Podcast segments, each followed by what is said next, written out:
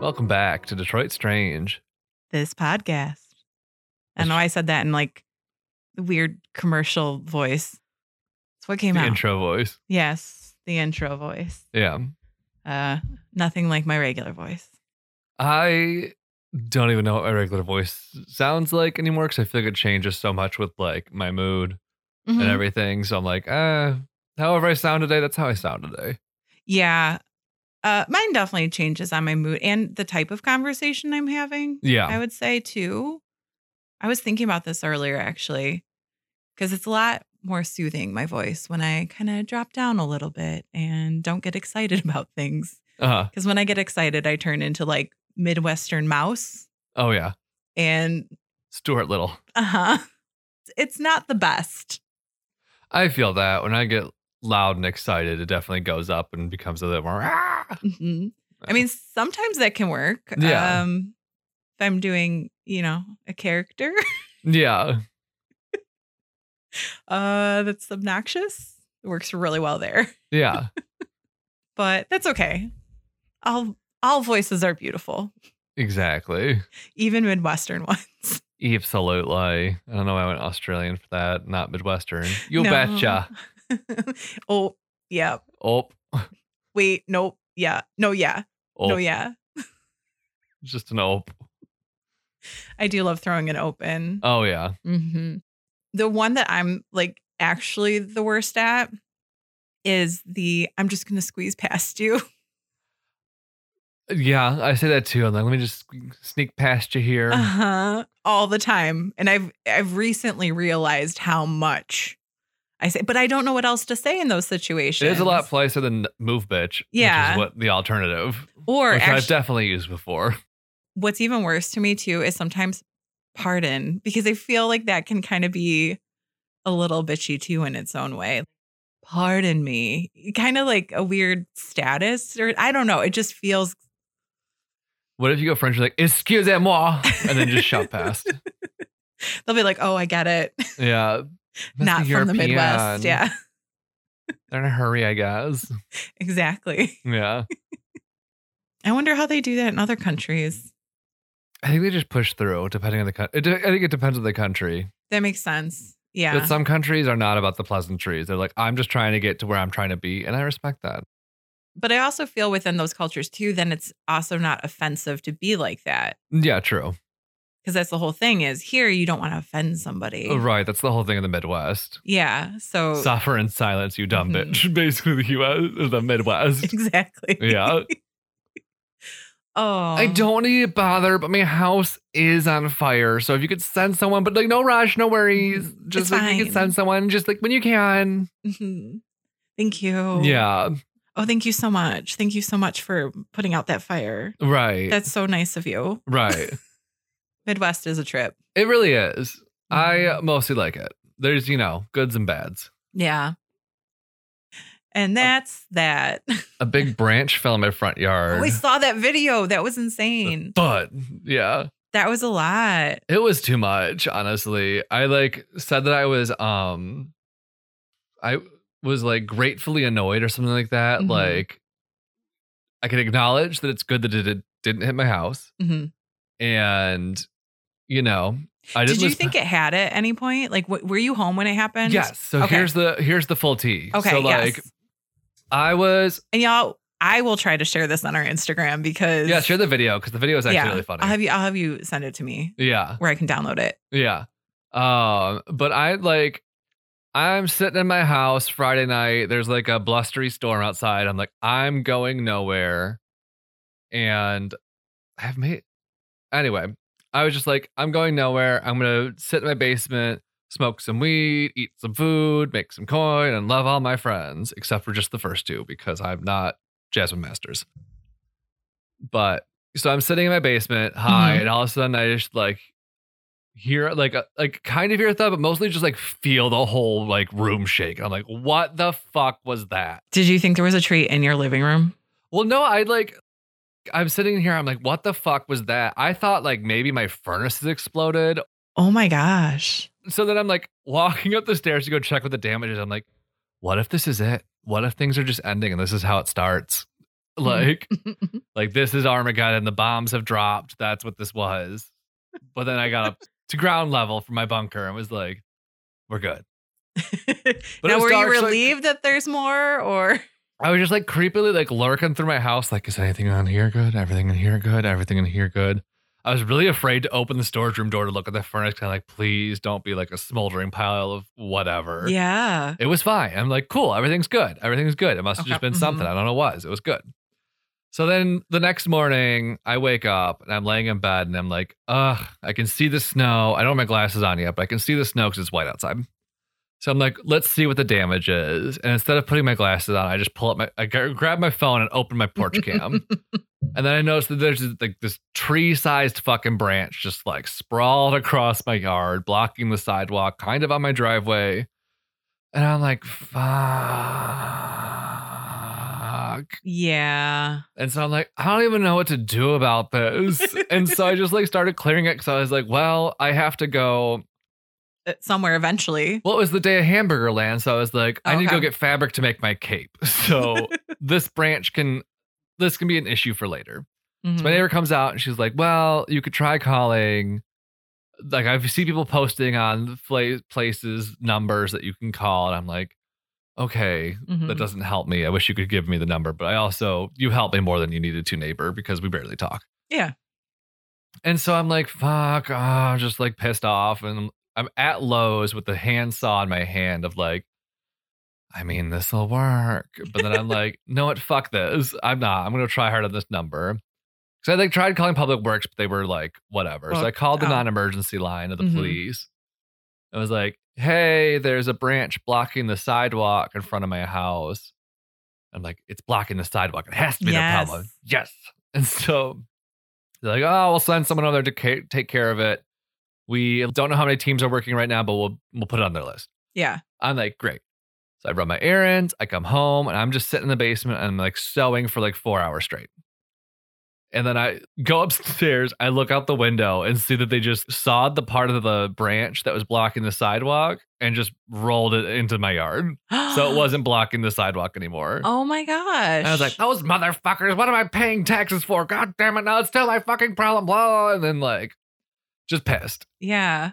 So then Sunday rolls around, and I go to Lowe's, and I'm like, okay, I'll buy a chainsaw because fuck a handsaw. So I bought a chainsaw Uh huh. and I bought a hatchet, Okay. and I'm like, I will take care of this in stages. It's going to take me as long as it takes me, whatever. Yeah. So Sunday, I spend like an hour just getting all the small branches broken off, broken up, put behind my garage so I can hopefully use them in a bonfire this You're summer. gonna have the best bonfires all summer from this experience. Yeah. So I'm like, fuck the logs. They can stay there until tomorrow or whatever. Yeah. So tomorrow rolls around. It's now Monday. Uh huh. Yesterday. as Yeah. we're recording this. And I'm like, just, you know, work and do whatever, whatever. And then I look outside and Public Works is there and they're throwing the pieces into a chipper. I'm like, fuck yeah, they are taking care of it. Oh, they just did what they They just Could did what they needed to do immediately, because and then- like it was yeah. emergency hours for them. and there 'Cause were they're so not- many other things happening around the city. I'm sure after that. Right. Storm. Yeah. and so- okay. so I'm like, Would have been nice for them to uh, mention that though. right. Well, the good thing was is that I hadn't opened the chainsaw yet. Oh, And so I was able to return it to Oh. Lowe's, which was the errand I had to run after the chiropractor today. I love that. Oh, yeah. Congratulations on returning your chainsaw. Absolutely. Um, chainsaws are very terrifying to me. yeah, I was kind of like, we'll see how this goes. And like, I have a Mhm. circular saw, but I'm like, it's covered in snow and it's wet. I don't want to ruin my circular saw No, and that that's I also, also haven't used yet. there i mean saws in general you know you just have to be really safe with them they can be Yeah. used correctly but in the wet Yeah, I'm not trying to uh, fuck with that. no no Maybe it was gas powered, but it was not.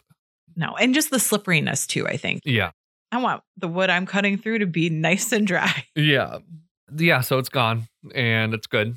congratulations Yeah, that's a lot that is a lot of um stuff happening with no warning Yeah.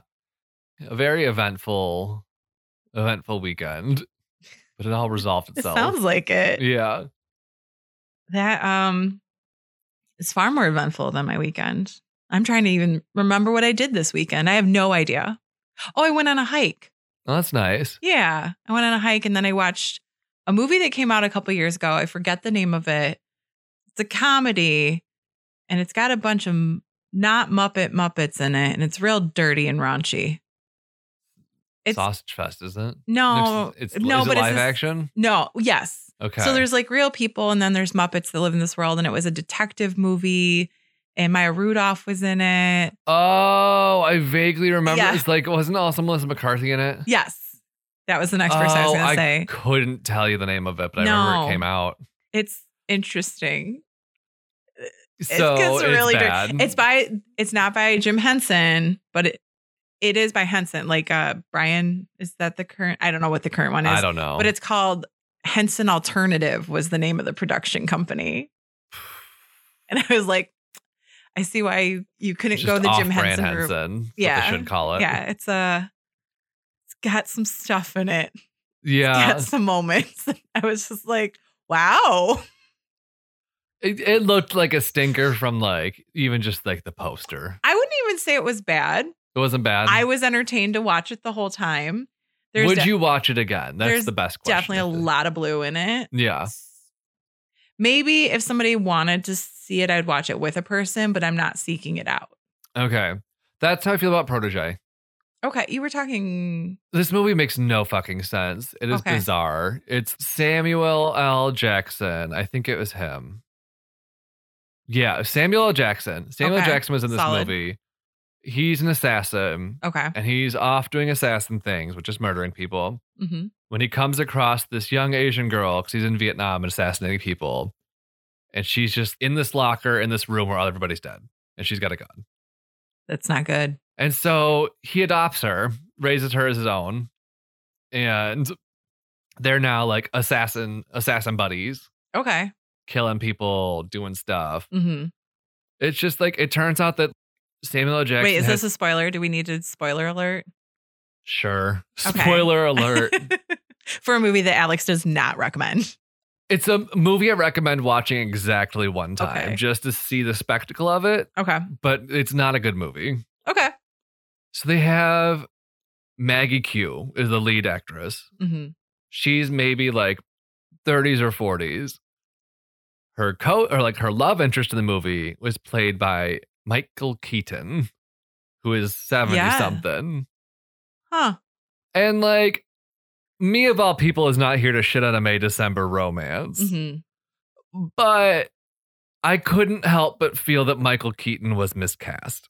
Did he deliver? He did, but it's also like, why is Grandpa taking that girl along? You know, yeah. it felt like such an unnecessary choice. I don't know if like you know, Yeah. it just get felt it. like such a Well, weird creative choice. Like I was gonna say, and there's there's movies where that choice is made deliberately yeah, and is actually a part of the movie itself. So that's Yeah. gonna read differently where it sounds like it's just how it is and there's no recognition of it. it feels like whoever wrote this movie is an old man, like an old straight white nasty man Okay. who is just like A little gone from reality. yeah. Yeah. You can tell with some of the dialogue too, where it's just like my pussy or something. I'm like that no real woman would ever actually say, but the dialogue was written that way uh, Mhm. for this nasty old man who I'm assuming wrote this movie. hmm And it's probably been in Hollywood and removed from actual. I gotta look now and see who wrote this. Okay. Stinker. Just like weird choices all around. I don't plan to watch it. I That's what can't- it sounds like. And here's the thing. Here's the thing. It was directed by Martin Campbell, the guy who directed both Goldeneye and Casino Royale, Okay, two so it very should be, successful yeah. action movies. It was written by Richard Wank. Boom. What did I Yeah. call it? That is accurate, though. Alex's description fit the picture. other other gems he's written: The Equalizer, The Equalizer Two, The Expendables Two. But then also Sweet Valley High. like oh, Wait, the, the show? Yes. The TV show? Yes. That actually explains a lot. That show Yeah. was terrible. Yeah. He directed that. He wrote The Oh. Protege. It's got hot garbage. But like the trailer makes it look so good. So uh, whoever made the trailer cut enough turds out of that to make it look Mhm. good. That's always such a bummer when the trailer exceeds the movie. And like it's it sucks because like I did like Maggie Q in this role. I thought she was Mhm. a great action protagonist, and I would Mhm. love to see her in things that weren't written on the back of a napkin in 1994 and then was pulled out of a vault in Produced, 2021 and was like, oh, I got this idea. Let's just polish this turd. Yeah. But yeah, so Maggie Q, great. hmm And just, oh, boot nasty. I will tell you the other movie that I've seen that I can't recommend enough. Okay. Just go on the other side of it. Cocaine Bear. Okay. I heard I good things. Loved Cocaine Bear so much. Uh, I would probably even go see it in the theater again because Okay. it was just fun to watch. Everybody in it's fantastic. how often have you seen movies more than once in the theater? Not super often, so that's actually a huge. I mean, sometimes it's dependent on people going or something like Yeah. that. Deliberately, very rare. I can only think of one movie on record that I have done it for. Okay, Any guesses? no Came out- time to die. No, surprisingly, I saw it once in theaters, and I was like, Oh yeah, that one you were kind of like, Mm-mm, um, I I've only watched it like twice, yeah, which is okay. weird for me. I'm not gonna lie, I just saw the poster and that's why it popped to me. oh yeah, no, Is it a James Bond movie though? no. Okay. Ooh. I believe it was 2018. Just to give you a time period. I'm like blanking on every movie that's ever been made in my head right now. Nothing is there. Fair. It's a musical. A musical in 2018. Who would have thunk it? Yeah, Um, it's a sequel. a sequel musical. Was yeah, it Pitch Perfect too? absolutely not. I'm just trying to think. Oh, Mamma Mia. It was Here Mamma we go Mia. Yes, again. I got it. Okay. Yeah. I got there. I got there. I remember I saw it once, I probably alone, and then for my birthday, I took the day off and went alone again to go see it. I love that Yeah, so much. yeah, But now I'm getting excited about going to the movies again too because same. it's fun again. I and hear that. I hear that. It's I, amazing. the last movie I think I saw was The Menu, and I liked it. I liked. in The, I theaters. didn't see that in theater. I just saw that at home. That Yeah. was a, that was a mind fuck, but it was a really good mind fuck. I kind of think it was snubbed a little bit at the Oscars because it wasn't nominated Oh. for anything. Yeah, I feel like, given some of the shit that was nominated, like they could have thrown something. hmm like either i feel like maybe like either like a writing credit def or like a writing one Mm-hmm. for screenplay or even i feel like ray fiennes could have got got nominated for like either supporting or leading actor Yeah, I could see that. I mean, he 'cause did portrays that a fantastic Yeah. job. I wonder if it's one of those things because it's one of those movies that makes people uncomfortable. Do you know what I mean? Like sometimes, yeah but it's things the like that. oscars I know, but sometimes they overlook stuff like that. that's true because that is a that's a a look in the mirror kind of movie too to a certain degree Yeah. so i think that makes people uncomfortable but i think Especially it's that also why it was thing. kind of I yeah mean, really interesting it does kind of like i feel like recently there's been this trend in like media of like these eat the rich messages a like, lot where- of it yeah and i'm i'm here for all i'm of it as well yeah i am into it let's keep them coming right i love it they're interesting Yeah. and well done they've all been well the ones i've seen have been well done too Yeah. yeah It's probably because the writers are writing what- about what they know and not like, I'm trying to write this story about this poor, struggling woman in this inner city who's just trying to feed her Mhm. kids, but I have no experience with this because I am some old white guy. no i mean you hit the nail on the head though that's the, th- the whole thing is write what you know Yeah. if you don't know something, it doesn't mean you can't incorporate it, but you have to do your research. And doing your research is actually talking to people and working with other people. You know what I mean? Just Doing something, or else you end Yeah. up with music by Sia. Do you Are remember you- that movie? no, but I The do remember you autism movie? talking about it now. Yeah. I thought you meant her actual music catalog, and I was like, I like it. But no, No. yes, now I know what you're talking about. No, Yeah. music, the name of the movie, she wrote about autism without Yeah, talking to anyone first. yeah, and you can't. You just you Is she can't. autistic? No. Was No. Maddie Ziegler autistic? No. I don't think anyone in the production even could spell autism with how much they did in that movie. That was not. and that's why I didn't actually yeah, see it, but I just read a lot of articles. Yeah, I will say. no, it just I don't it's- know anyone who has seen it, to be honest. I don't either. I think I've just heard you talk about it, and then somebody else also knew it but hadn't seen it and talked Yeah. about it too. If you've seen uh, music by Sia, Let us know. Oh. give us your hot takes. We would love some hot takes from that. Yeah. Do you want to hear some stories? Absolutely. Okay. So, as mentioned last time, this episode is going to be a little bit of an extension of the last episode, Okay. which we talked about the Detroit occult murders, also known as the St. Aubin Street Massacre. Yeah. And I couldn't help myself, but I found a little bit more research about that. Okay. And a little bit of this is just to like recall a couple of things about it because we're going to kind of stay in the St. Aubin area for a bit. Uh huh.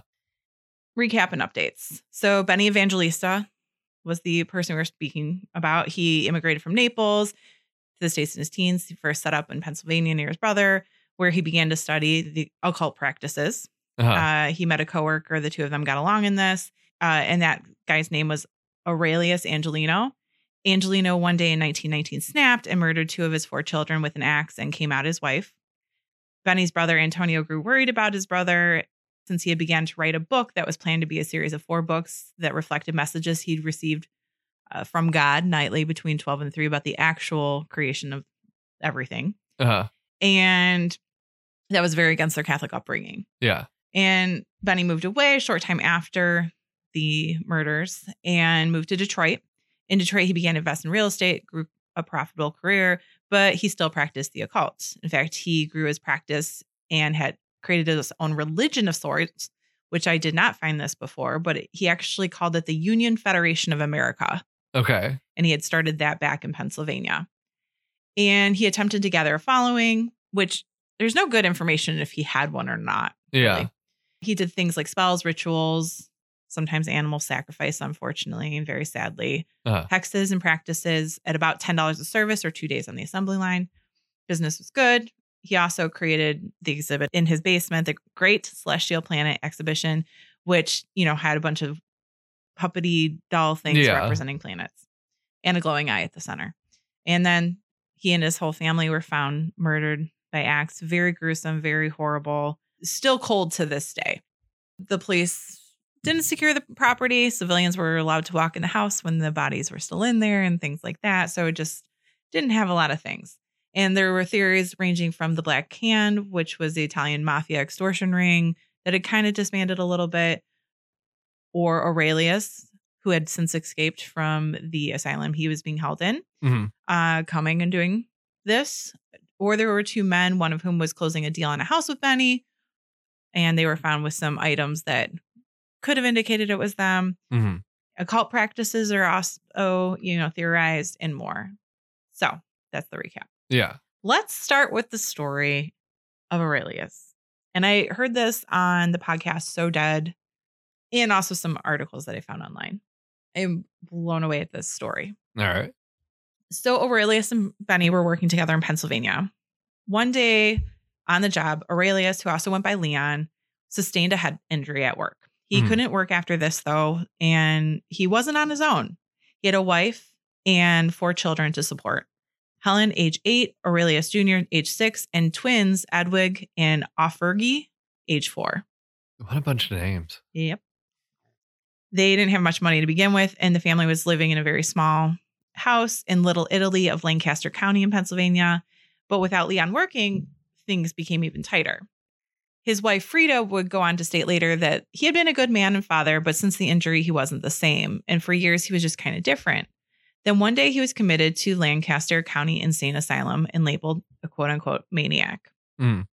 Leon was away for three months during this, and the community around them would do things like provide food and other necessities.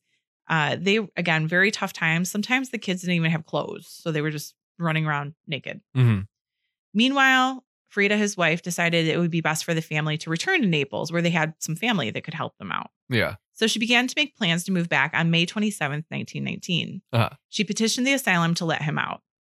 And while the asylum, they didn't notice any red flags with him, so they said sure. hmm The first Saturday he was home, he just laid in bed singing nonsensically to himself. Yeah. That Sunday, though, the family was invited over to a neighbor's for supper, Uh-huh. aka lunch. Yeah. And the two youngest children, the twins, Edwig and Offergy, the four year olds, had no clothes and they were left to stay alone at home while Leon, his wife, and the two eldest children went for supper. Uh-huh. Upon leaving the meal, they returned home with some leftovers in hand or possibly taken. Yeah. Uh, the two eldest children went to play outside, and Leon began to demand his wife to heat up the food they'd just brought home. Uh-huh. She thought this unnecessary as they'd just eaten. Not all of them had, but. Yeah. and he pushed back and he got very aggressive and he hit her. So she agreed to heat it up. Damn. So while cooking, Leon headed to the room that the twins were laying in. This is when his wife began to hear strange noises, pounding noises. Ooh. Frida was concerned and yelled to Leon that their two eldest children wanted to see him, just as like a distraction, I suppose. Yeah.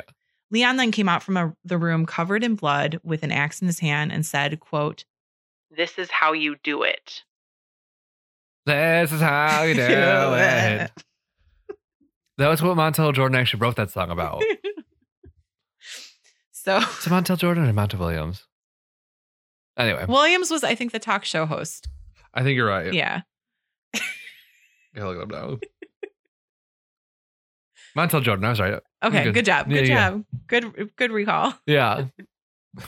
Um back to this horrific thing. Yeah, you know. So f- I'm laughing and I'm so this is so gross. Frida ran outside screaming and she was being chased by Leon and Frida fainted. The neighbors Oh, poor time to fade. Yeah. The neighbors soon saw that something was happening and Leon returned inside the house and locked it. Yikes. A neighbor called the police and another went to the house and heard Leon moving around.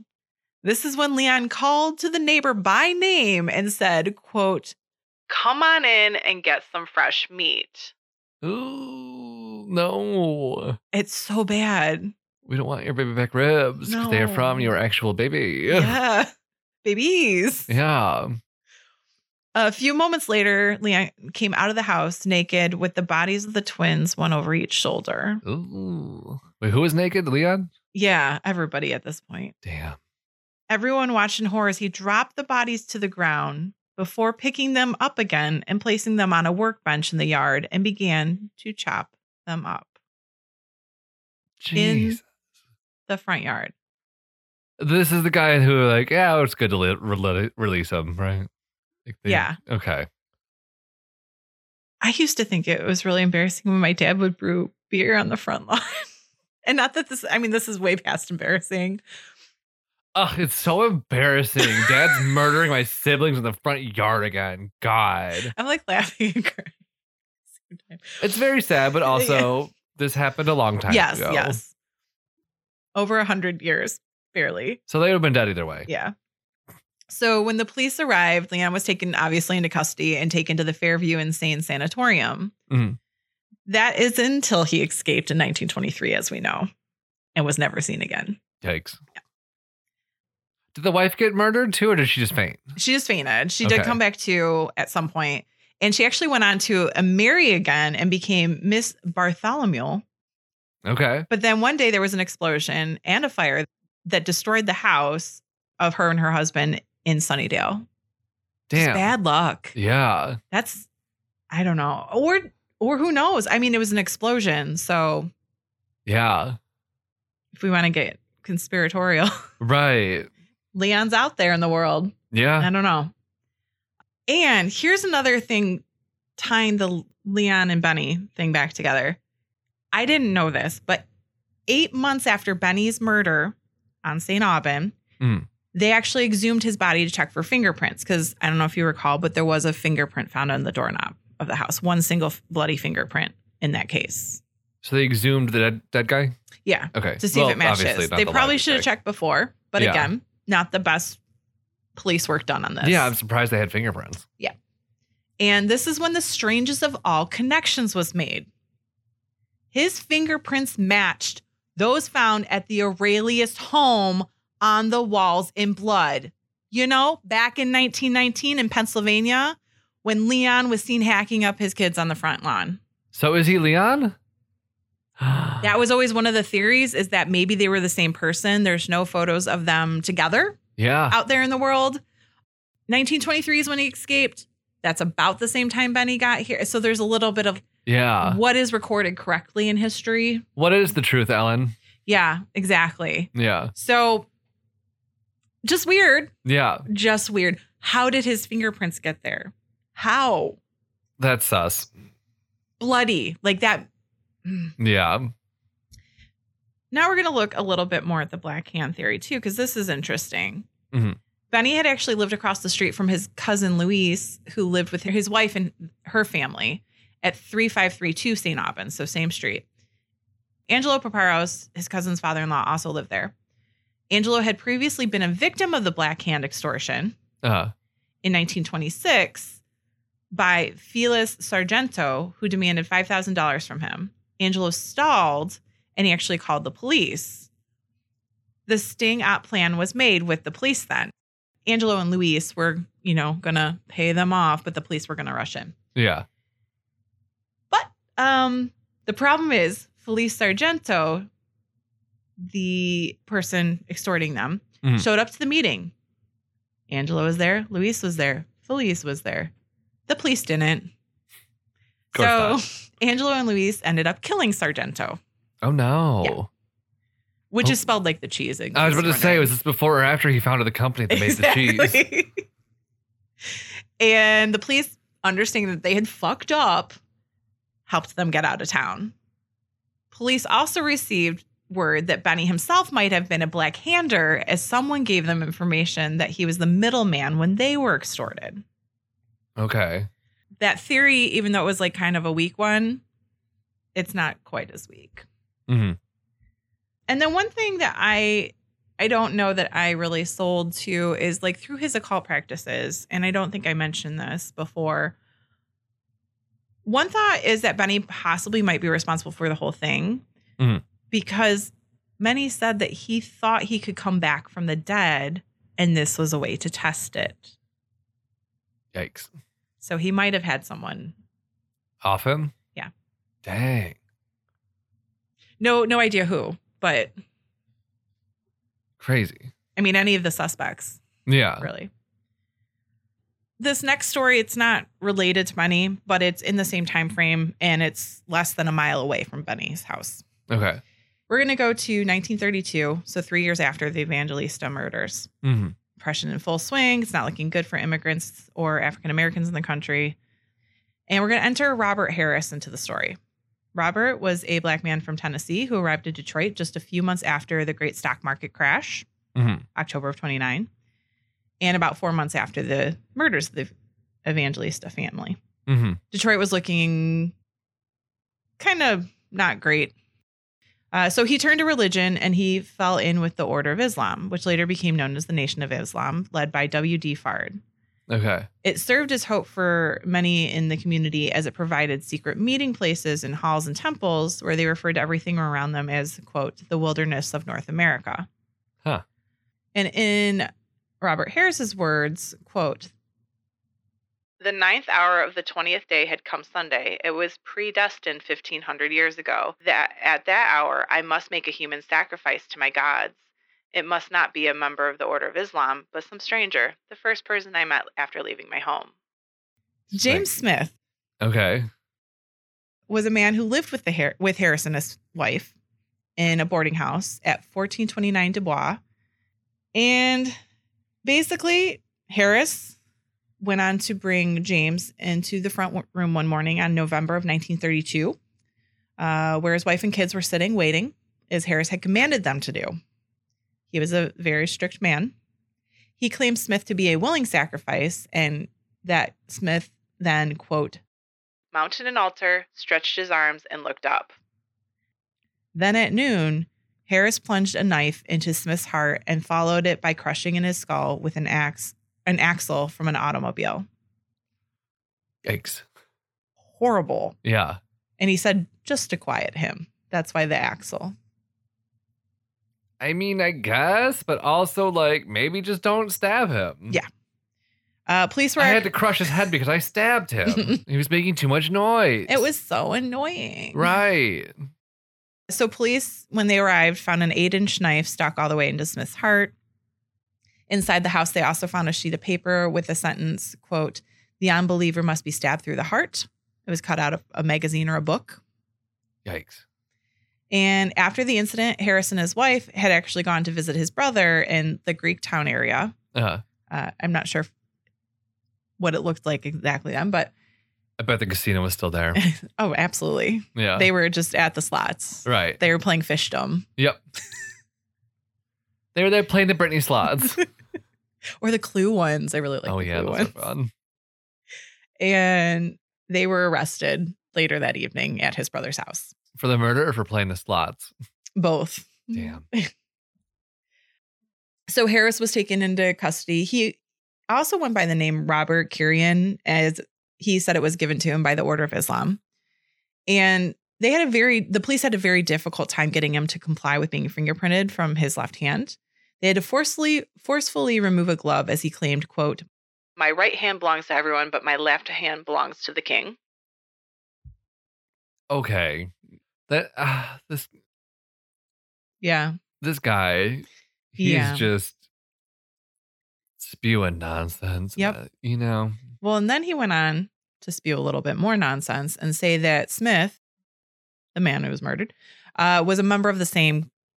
Well, they say cult in a lot of the articles, but again, like I think that's one of those words that's kind of like voodoo where they just kind of cover it. yeah, like changed meaning Yeah. meaning. But um, he went on to say that at first Smith had been reticent to be slaughtered, but agreed after being convinced to be a sacrifice to become the savior of the world and go straight to heaven. I would have loved to have heard that conversation. I know. I need I- to kill you.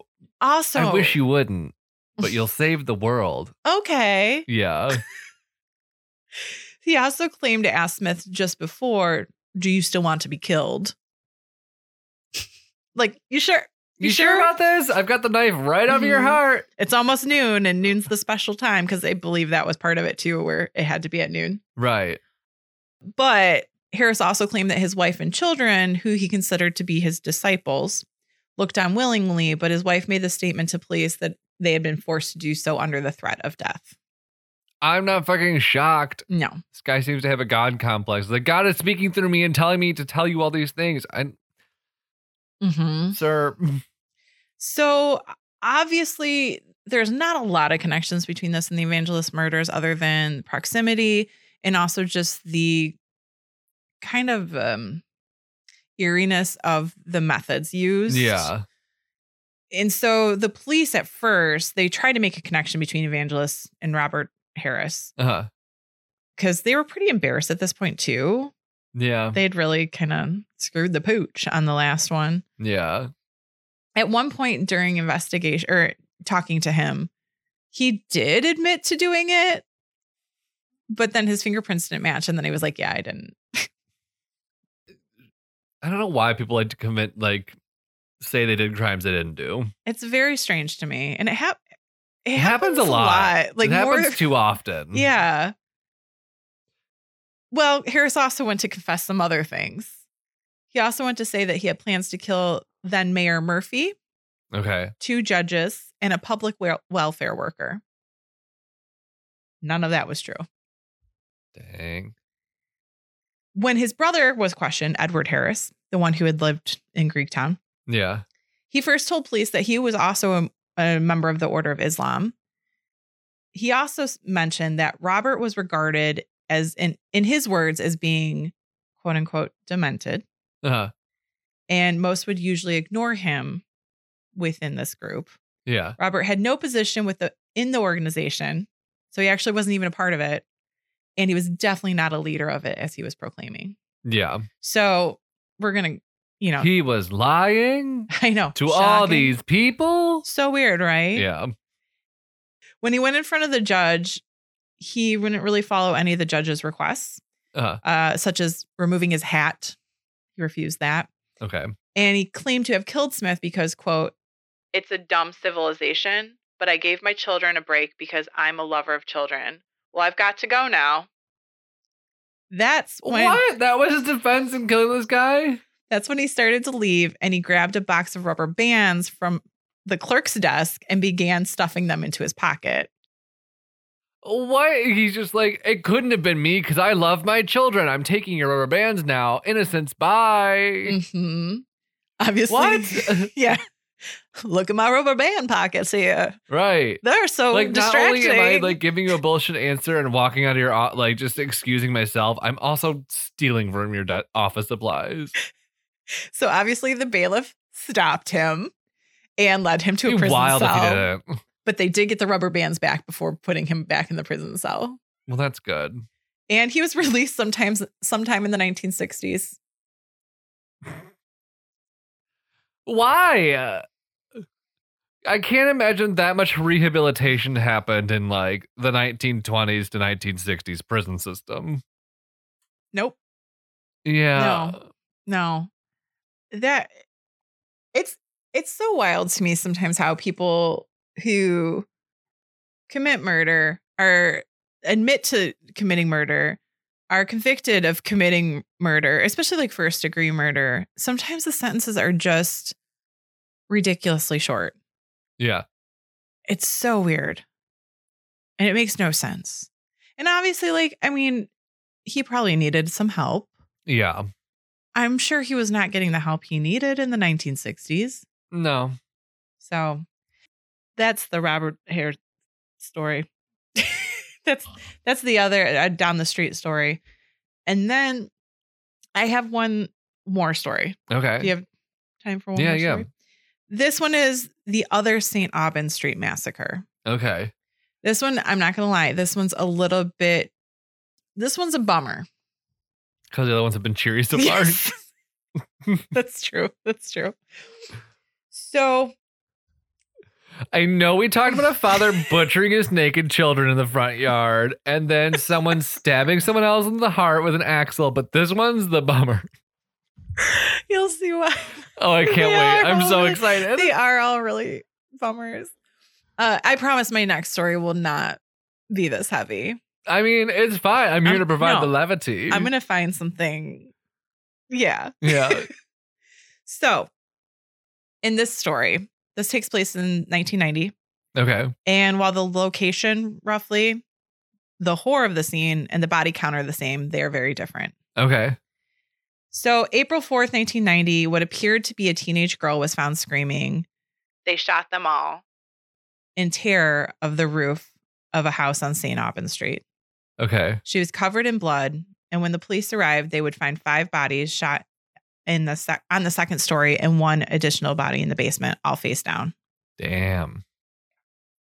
So, April 4th, 1990, around 3:30, a young 20-year-old woman with a small voice and slight build named Janet. It's not her actual name, but it's like a protective name Yeah. given to her in every article. Was visited by her boyfriend.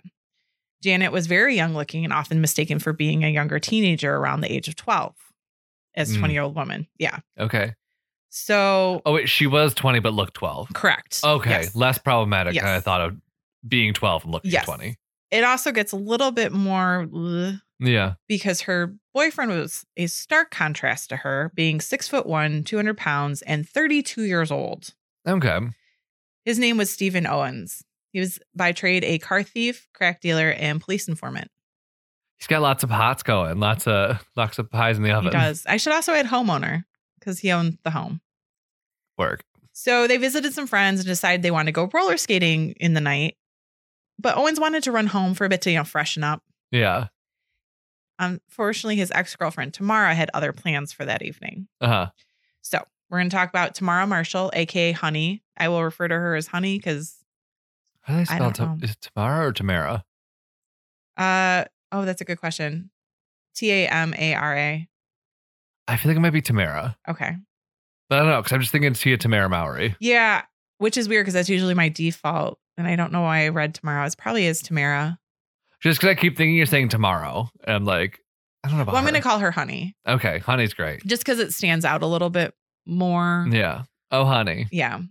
So Honey was 18 years old and Owen's ex. Uh-huh. That evening, her boyfriend of two months, 19 year old Mark Kazan, came and picked her up in her Southfield home around 6 p.m. Mhm. Kazan then drove Honey to the home of 20 year old Mark Bell on American near Tireman Avenue. And 19 year old What avenue?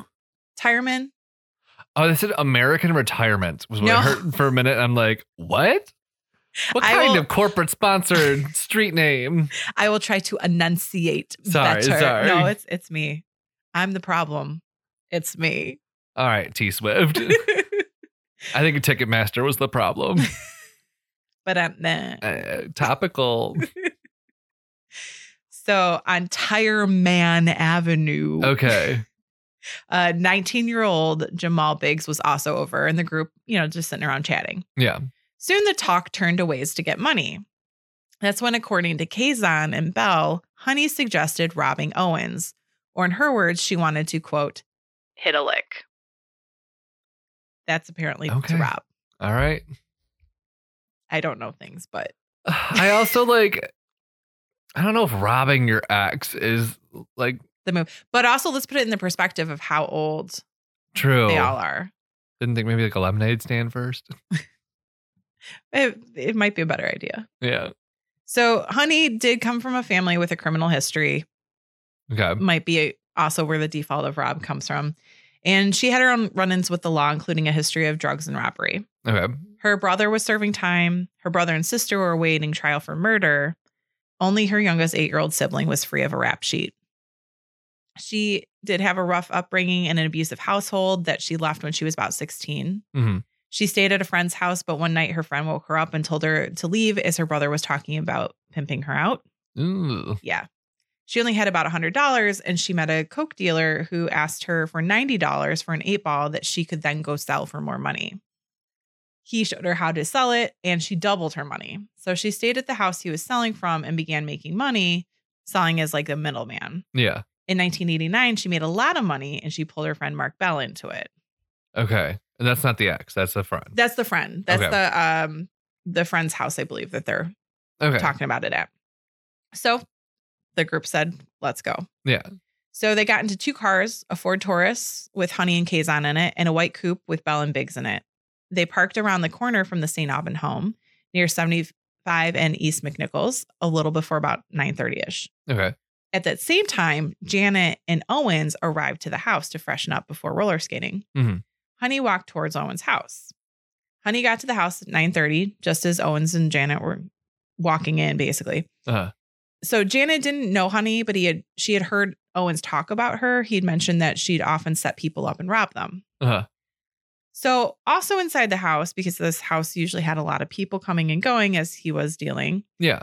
was 21 year old Carl Williams, an unemployed grocery clerk, and 16 year old Bobby Lee Frazier, who was staying at the house. Okay. So Janet went inside the house. Owens and Honey kind of stayed on the lawn and talked. And five minutes after she went inside, they entered the house. Honey stayed about 10 minutes chatting with Frazier and Owens and then left. Mhm. After she was gone, Janet went upstairs to watch a video while Owens went to shower and all that kind of stuff. Yeah. Kazan says at this point that Honey came back to the cars to get Biggs and Bell, and the three returned to the house, and he waited in the car. Yeah. Biggs and Honey went to the door and Belle waited outside. So Honey's on the front lawn right now and she began to yell Steve's name. It took three repetitions for him to go downstairs and see what's happening. Janet ignored it and continued just to watch her movie. Yeah. Next thing she knew, though, Honey was standing in the doorway of the room she was in holding a gun, which Janet kind of just ignored. Yeah. The movie's on. What are you doing? Don't interrupt. right. Then Honey said, quote, You must think you're really bad. You don't think I'll shoot you? She then rifled through Janet's purse and escorted her by gunpoint downstairs to the first level. This would begin the hour of terror. Okay. So on the first level, there were hostages, basically everybody in the house. And they included Owens, Frazier, Williams, and 15 year old Robert Hill, who Janet didn't know, but would later learn was just stopping by. Mhm. They were seated on the dining room floor along the wall. Standing over them with guns in hand, shouting orders was Jamal Biggs and Mark Bell. Mark Kazan sat in the car. He was the only one in the group with no record.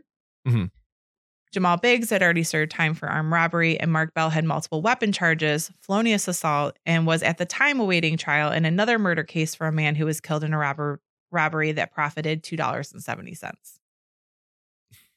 Yes. This is 1990, so it's not like t- 1910 to $2.20, and that could buy you like, Yes. But it's like, yeah. I mean, I'm just going to go over the top. This 20 $20, let's say, but you know, Yeah. Yeah. So not much. no, Not, worth it.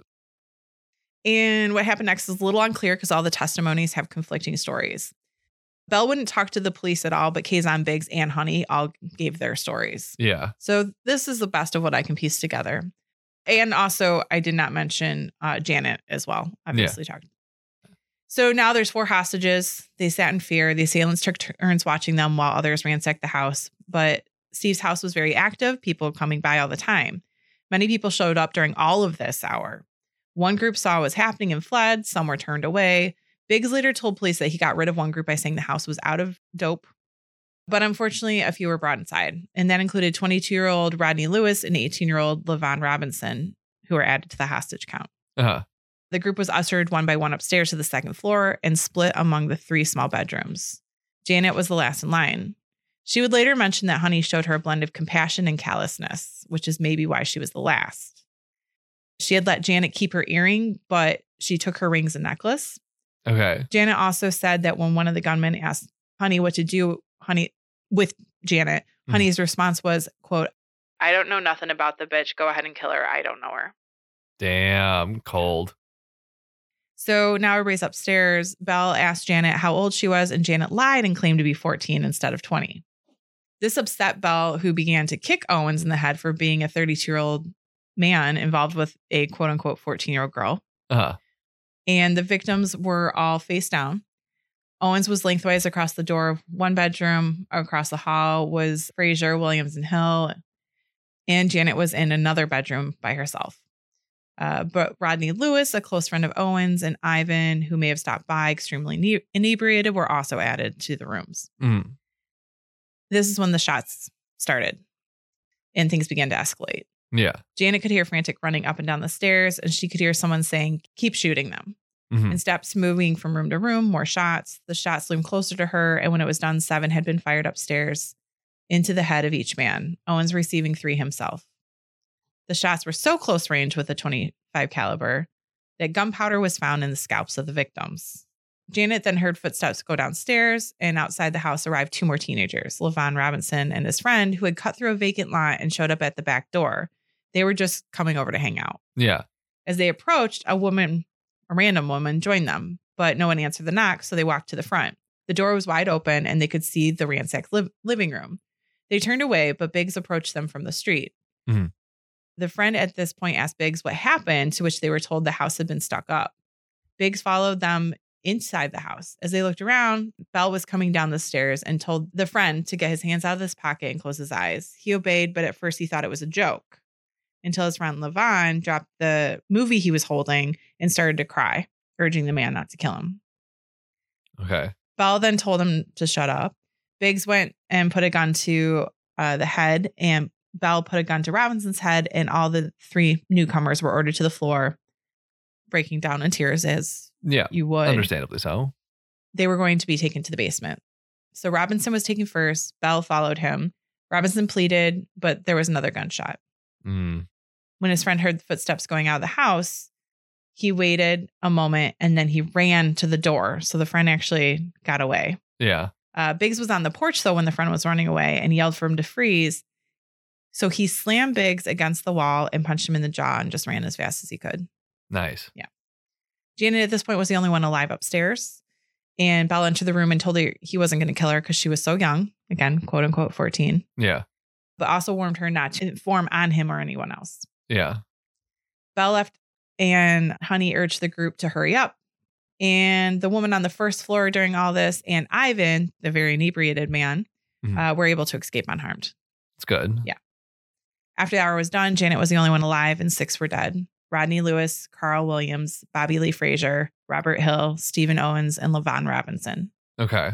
The four assailants drove off and went to a West Side Detroit motel to divide the goods, which ended up being somewhere. I saw a couple different things, but about $400 and $130 worth of rock cocaine, according to Kazan. Okay.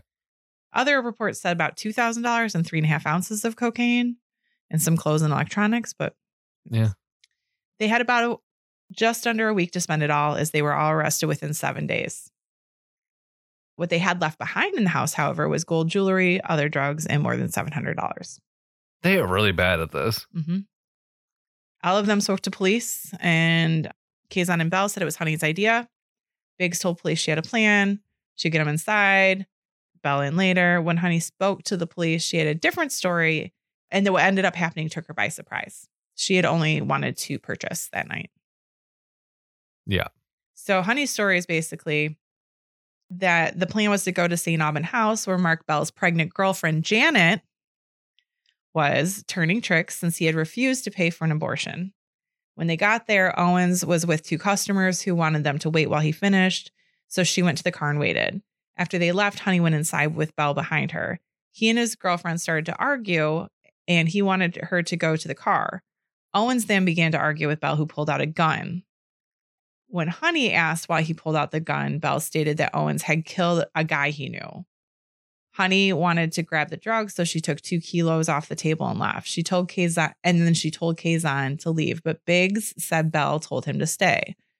He went in the house while she and Kazan drove away. So she's saying she left the scene like super early. Yeah. She said that she tried to get Janet to leave, but refused, and Honey told her to hide. When the cops came, Janet told them what happened, but the cops threatened her, so she made up a story about Honey robbing her, which she denies, stating that she had nothing to do with it. In her version of things, when she was questioned, she asked if she wanted to be a witness or a suspect, and she said she didn't trust the police, claiming she was assaulted for two days and was refused a request to get a lawyer. One detective apparently shoved a ink pen in her right hand, but she's left hand dominant, and told her to write a confession. When she refused, her head was slammed into the table. She did state that Mark Kazan had nothing to do with it and was completely innocent, as he knew nothing of the plans and was just giving her a ride. She also adds that Janet lied about not knowing Bell or being pregnant and was in fact helping him to rob the house. She also notes that she was not Steve's ex, he just had a crush on her, and that made Janet jealous. And she says that the police evidence lied about ballistics. Only one gun was there, but they had claimed three. Okay. So that was all. There's a actually a video on YouTube in 2020 Uh huh.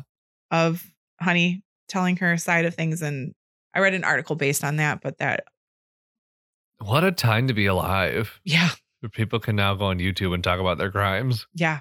Well, and alleged crimes. Yes. Alleged. so the ballistics thing is interesting, though. It goes into 2013, her lawyer asked for the ballistics to be retested, and it did prove that there was only one gun.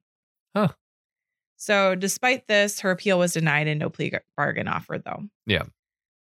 During, and this is just an interesting thing about during her trial, because obviously all of them went to trial. Yeah. during Honey's trial, a juror said she couldn't participate anymore. It was supposed to be a few days, but it had been two weeks and she had prior engagements. The judge was upset, obviously, especially when she didn't show the next day because the judge said, No, you're Yeah. staying. Honey's lawyer asked for a mistrial, but the judge refused and said that they were going to find the missing juror. And a warrant was put out for the missing juror. The rural juror. Oh no. She's vergering all the way around. Um, and this uh, terrified the juror. that is a really hard word to say. Juror. Juror. Yeah. A warrant was put out for her. And while Honey was in county jail during this trial, the juror was actually brought to the same cell. Oh no. So the honey beat the shit out of her? Well, actually, the juror was very scared, and Honey said she wasn't going to hurt her. And the juror mentioned that she had actually not been able to come because of a court date pertaining about her children. Oh. Which I'm like, why wouldn't you say that in the first Mm-hmm. Right. Why wouldn't you place? tell like the court that and like just like prior engagement? right? hmm Like I get it, Um, like maybe she was like, I want to talk about th- this trial with my kids, but like pull the Mhm. judge aside. or I don't know. I don't Mm-hmm. really know how court works. I was in I did jury duty once. They haven't asked me back since, and I'm kind of okay with that. knock on wood. So just actually, I have uh, just a couple sentences on everybody's outcome. Besides yeah. that, Kazan gave police a lot of information and was offered a plea deal to second degree murder with a sentence of 10 to 20 years, which he went on to serve 10 of. Hmm. Uh, Honey was charged with first degree. She's now in her early 50s at the Women's Huron Correctional Facility. Okay. Biggs was also charged with first degree and is serving at the Muskegon Correctional Facility. And Richard Bell is also charged with first degree and serving at the Ionia Correctional Facility. Interesting. Mm-hmm. And that is the very unfortunate and very sad other St. Aubin Street massacre. Yeah. Again, very different circumstances, very different stories, but just the proximity and Yeah. the death count. It, it just it's there are some parallels. yeah, Yeah. and it's a decent sized street, but it's not huge. Yeah, yeah. And anymore, there's not tons of housing on it. But. Yeah. So, real quick, uh, articles from lipstickalley.com and the So Dad podcast is mentioned, also historic mysteries, uh, occult world, and also a bunch of old articles that I don't have. I don't know what publications they came from because they are photographs of them. And that wraps up everything I can think about St. Aubin Street. Yeah. I mean, I feel like we've had to have covered it at this point. yeah. Well, thank you for that. Yeah. Thanks for listening. Absolutely. Well, do you have time for two truths and a lie? I would love to. Lie to me. Absolutely. Lie to me. So Mm-hmm. I have the top baby names in the state of Michigan from 2021.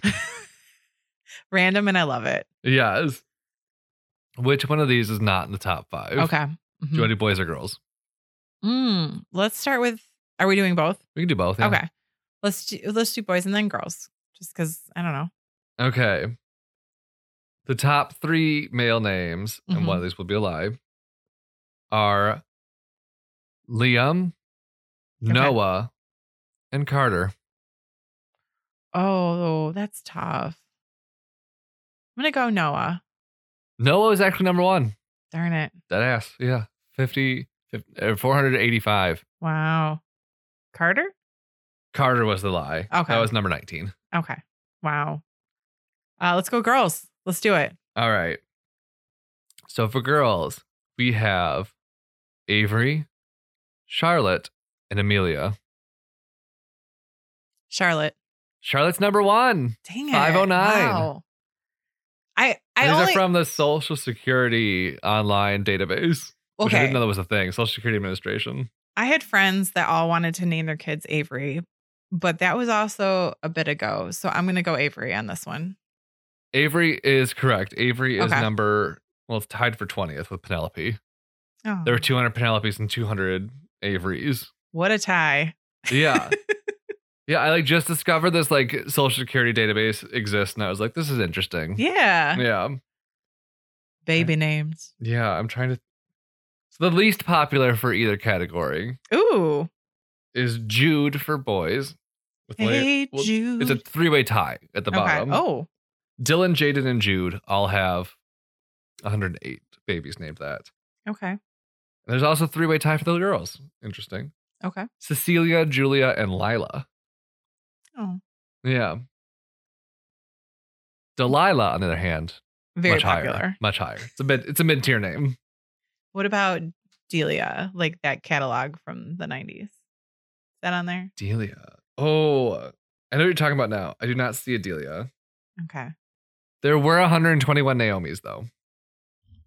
Hmm. I wonder. Like Naomi Campbell Yes. of the Scream. I don't see Charles on here at all. I was just thinking this is the year my nephew was born. Oh, no. Didn't even crack the list. Cooper Aw. did though. Yeah. Cooper's a popular one. Four way Yeah. tie though between Carson, Christopher Cooper, and Elias. Interesting. Yeah. Yeah. Oh, Charles it's is forty six. always Forty fifth popular. weird. Yeah, and baby. It's just it's weird to see how baby names come and go, and like I feel like in like the two thousands, I feel like old lady names came back into Oh yeah, like hard. style, like Opal. Mhm. Yeah, Yeah, Not Opal maybe, but like I had a friend in high school named Rose, and it wasn't popular, you know, like in Yeah. that. And I loved it though, and it fit her. So I mean, she Yeah. wasn't an old lady by any stretch of Right, imagination, right. but she was just a perfect rose, and it was great. yeah. yeah. Do you know of any names that you could have been, or like alternatives? Oh, absolutely. Yeah. Okay. Um. So if I was a girl, it would have been Shelby. Okay. Yeah, I know. Glad I wasn't a girl. There's some good Shelbys There's out there. Good, no, I'm not Yeah. saying there's not good Shelbys, but just like you as a Shelby doesn't make sense. no, though. absolutely No. not. My sister was gonna be Andrew, I think, if she was a boy. Okay. My mom says if she could go back and do it again, she would have named me Dominic. Interesting. Yeah, which I don't think suits me. Either. No.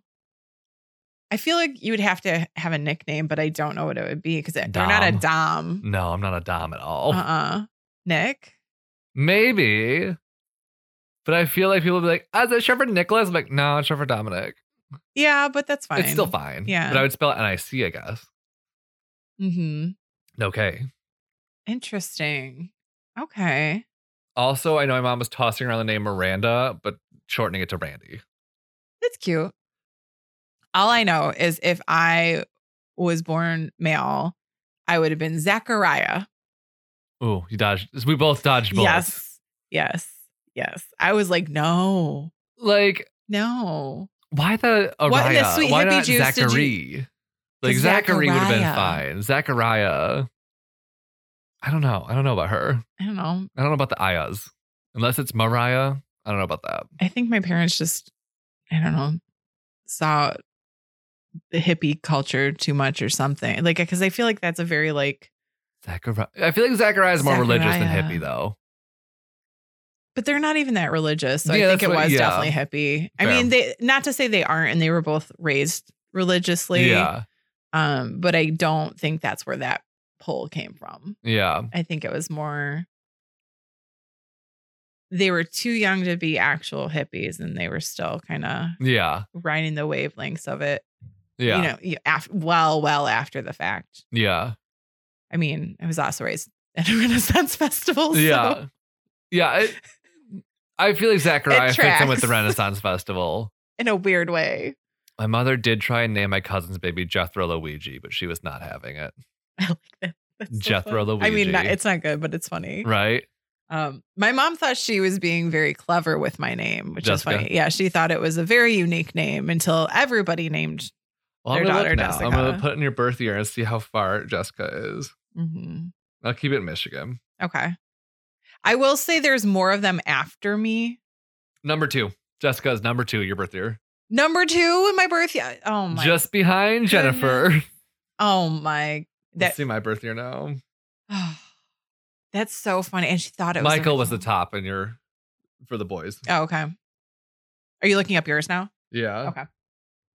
Michael is still the top in 1992. Michael Wow. is uh, staying up there. Alexander was number 20. Jessica's still number two.